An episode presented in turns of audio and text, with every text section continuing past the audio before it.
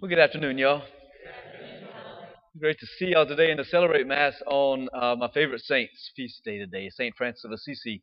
Um, I remember coming into friendship with Francis whenever I was in high school. I just had my conversion uh, going into my junior year, and my mom had us watch a film on St. Francis's life.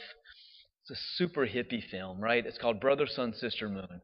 Totally hippie is all get out. The older crowd might remember that song. I mean, uh, that show. But anyway, it did something to me inside of my heart as a little 16 year old because I was super materialistic, right? Back in the 80s, it was all about name brand clothing, right? So I was all up into the Guess jeans and the Girbaud jeans and the tight rolling around the ankle and the penny loafers with the penny in it and the parachute pants and all. Like I was totally into all that stuff, right? It was all about the image. And I saw. Don't picture those things. I also had maroon hair with streaks of blue and gold. Don't. Yeah. Anyway, um, so I remember watching this film uh, on Brother, Sun, Sister, Moon, and something of Francis's spirit captured my heart.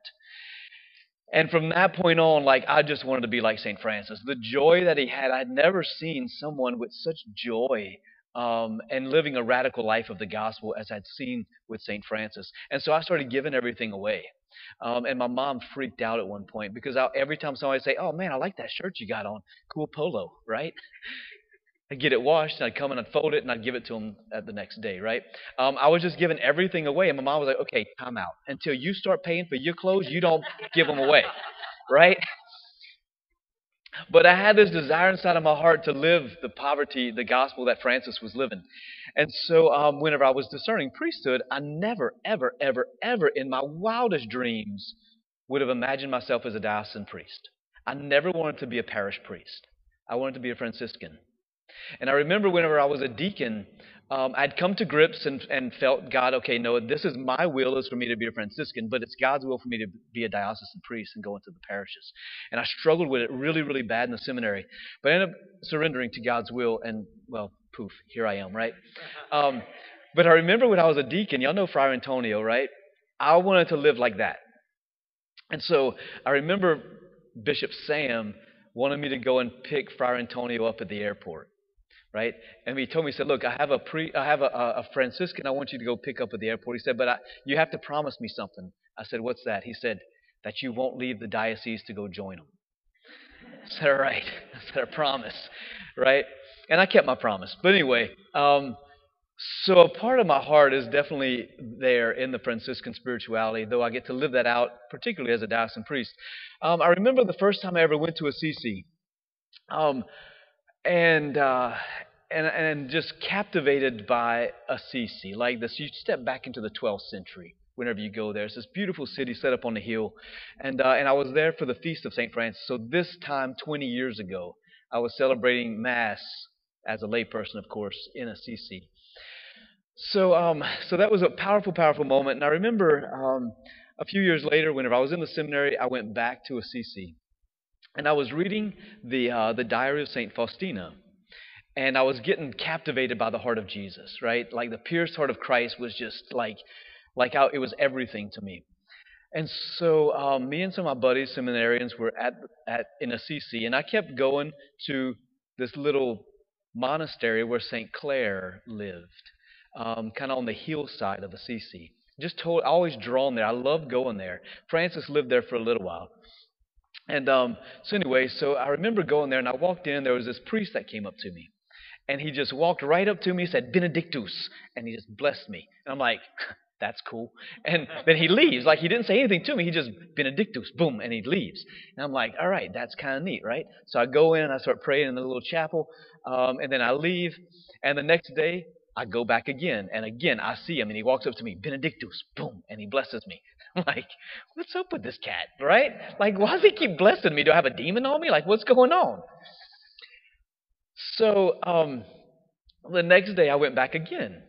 And this time he comes up to me and he, he does the same thing, Benedictus, boom, and he blesses me. And he says, Come see, come see. So I, I go with him. I don't know who this guy is. He speaks very broken English, and I speak no Italian. And he gets and he starts giving me a tour inside the monastery. I was freaking out. I'm like, this is the coolest thing. Like, this is where Francis helped to rebuild this little church, and then you've also got Clare who lived there. This is where she started the order. And so he shows me into a closet um, where it was like a, a junk closet, and there was a box that was right there. And in that box was a broken plate. And the center of the plate had a crucifix hand painted, and it had a spear going into Jesus' heart. So imagine you're eating spaghetti and you're looking at the at the crucifixion of Jesus, right? So and it's broken though. Everything's broken except for that centerpiece. And I was like, "Oh, that's so beautiful." And he picked it up. He said, "For you, for you." And so I took it, and I'm like, "You want me to have this?" He was like, "Yes, for you, for you." And he starts counting on his fingers: first, second, third, fourth, uh, twelfth, thirteenth century, right? And that was the time of St. Francis and Clare. That's when they were living. So I'm sitting there holding this little piece of plate, realizing that, I don't know, maybe maybe Clare painted it. Maybe one of her sisters painted it. Maybe Francis ate off of this plate. I don't know. But it was back in that time era where they were both alive. And so it was just the coolest thing. So I get back to the United States, and the priest that paid for my trip, because I was a poor little seminarian, um, he was one of my teachers, Father Flores, and he was very theatrical in the way that he spoke. And he knew that I was discerning religious life at the time. Um, I was still in the seminary, but I was still discerning. His God called me the Franciscans, as he called me to diocesan life. And so, in the if you join a religious order, you get a you get a name, right? It's not Father Mitch. You get a whatever your name becomes, right? Like for Antonio, his name wasn't Antonio. You know, it was a different name. So anyway, so I ended up um, telling him this story and he knew my background, right? He knew I wanted to be a Franciscan. And, uh, and he said, I'm telling him the blessing, right? The Benedictus, and then the seeing the pierced heart, right? And he looks at me and he goes, Oh, well, there you have it. There's your name. I was like, What? He was like, You'll be Father Benedictus of the wounded side of Jesus. and I was like, I like that. Father Blessings of the wounded side of Jesus, right? So it was just this moment where I was like, man, like Francis was so present in that place and really guiding me and, and leading me along the way. And I realized that Francis shared the same, I shared the same desires Francis, right? Francis wanted to live a life of poverty. He got to. But Francis didn't want to beg for food. Francis wanted to just simply sit back and allow God to provide meals for him whenever God felt he needed to eat complete divine providence on God. That's what Francis wanted. But Clare told him, Nope, I would do that. You have to go beg for food.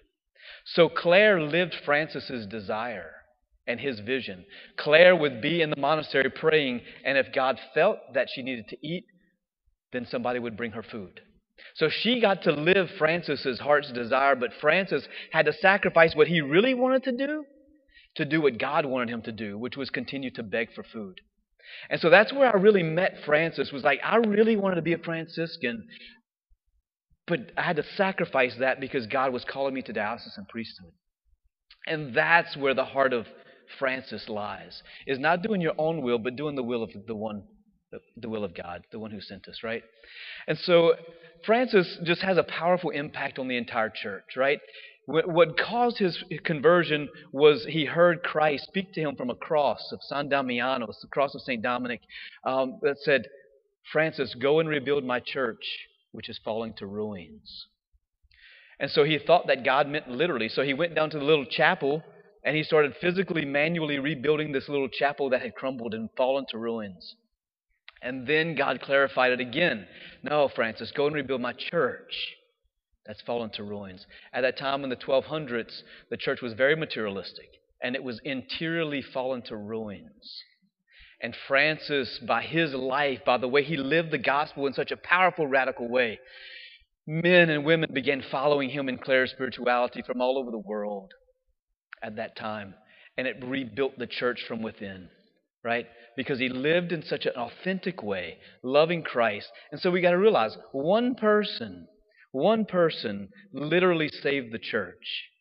And he didn't do it by any other means except for radically living the gospel in his own life and doing what God called him to do and not what he wanted to do. And it saved the church, literally, from a lot of materialistic and a lot of corruption. Right? So we come to St. Francis today, one of the great reformers of the church, right? Um, who just simply wanted to love Jesus, period. And in the way that he did that, it impacted the entire universal church at the time. So let us ask Him to intercede for us, for you guys, for me, for priests, um, as we can just live the gospel in authentic ways, exactly as you're living now, but with the expression of God's love and His joy and His peace. Amen? Amen.